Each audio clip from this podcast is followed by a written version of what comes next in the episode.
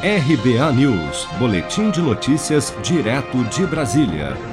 Funcionários do Banco do Brasil programam para esta sexta-feira, dia 29, um dia de paralisação nacional em protesto às medidas de reestruturação recentemente anunciadas pelo banco, que quer fechar 112 agências e desligar 5 mil funcionários em todo o país.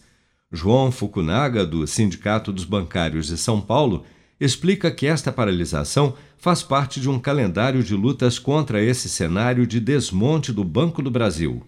Então, uma série de falta de informações provocada por, por essa atual gestão do Banco do Brasil, que nós iniciamos um calendário de luta. Né? Começamos com o dia 15, que foi reuniões em vários locais aqui na cidade de São Paulo, no, em todo o país. E no dia 21 fizemos um grande ato também, que chegamos ao top 10 do Twitter né, um grande tuitaço com atividades de rua também, dialogando muito com a população, a importância do banco público. E agora culmina no dia 29, né, que a ideia é fazer uma paralisação de 24 horas para mostrar para é, para a direção do banco a indignação do funcionário do Banco do Brasil de ser tratado apenas como um número, apenas como uma economia de 300 milhões, é, e também dialogar com a população, falando da importância do Banco do Brasil. Então, se hoje uma agência está fechada numa localidade onde as pessoas estão precisando, desculpem o transtorno, é um dia apenas. Mas se ela fechar definitivamente, vai ser um transtorno muito maior. A decisão de fazer uma paralisação por 24 horas nesta sexta-feira foi tomada na última segunda, dia 25, em Assembleia Virtual dos Funcionários do Banco do Brasil.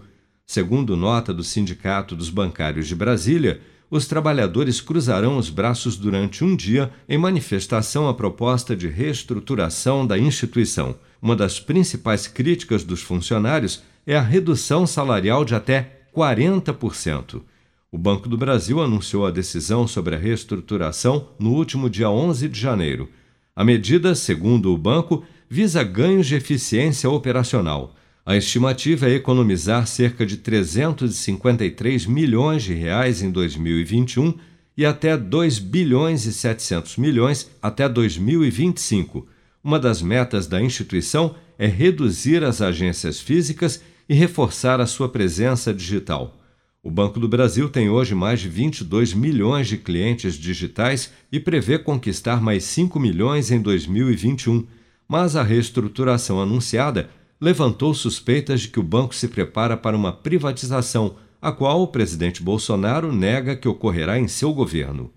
Seja para conquistar sonhos ou estar seguro em caso de imprevistos, conte com a poupança do Sicredi. A gente trabalha para cuidar de você, da sua família e proteger as suas conquistas. Se puder, comece a poupar hoje mesmo. Procure a agência Sicredi mais próxima e abra sua poupança. Sicredi, gente que coopera cresce com produção de Bárbara Couto, de Brasília, Flávio Carpes.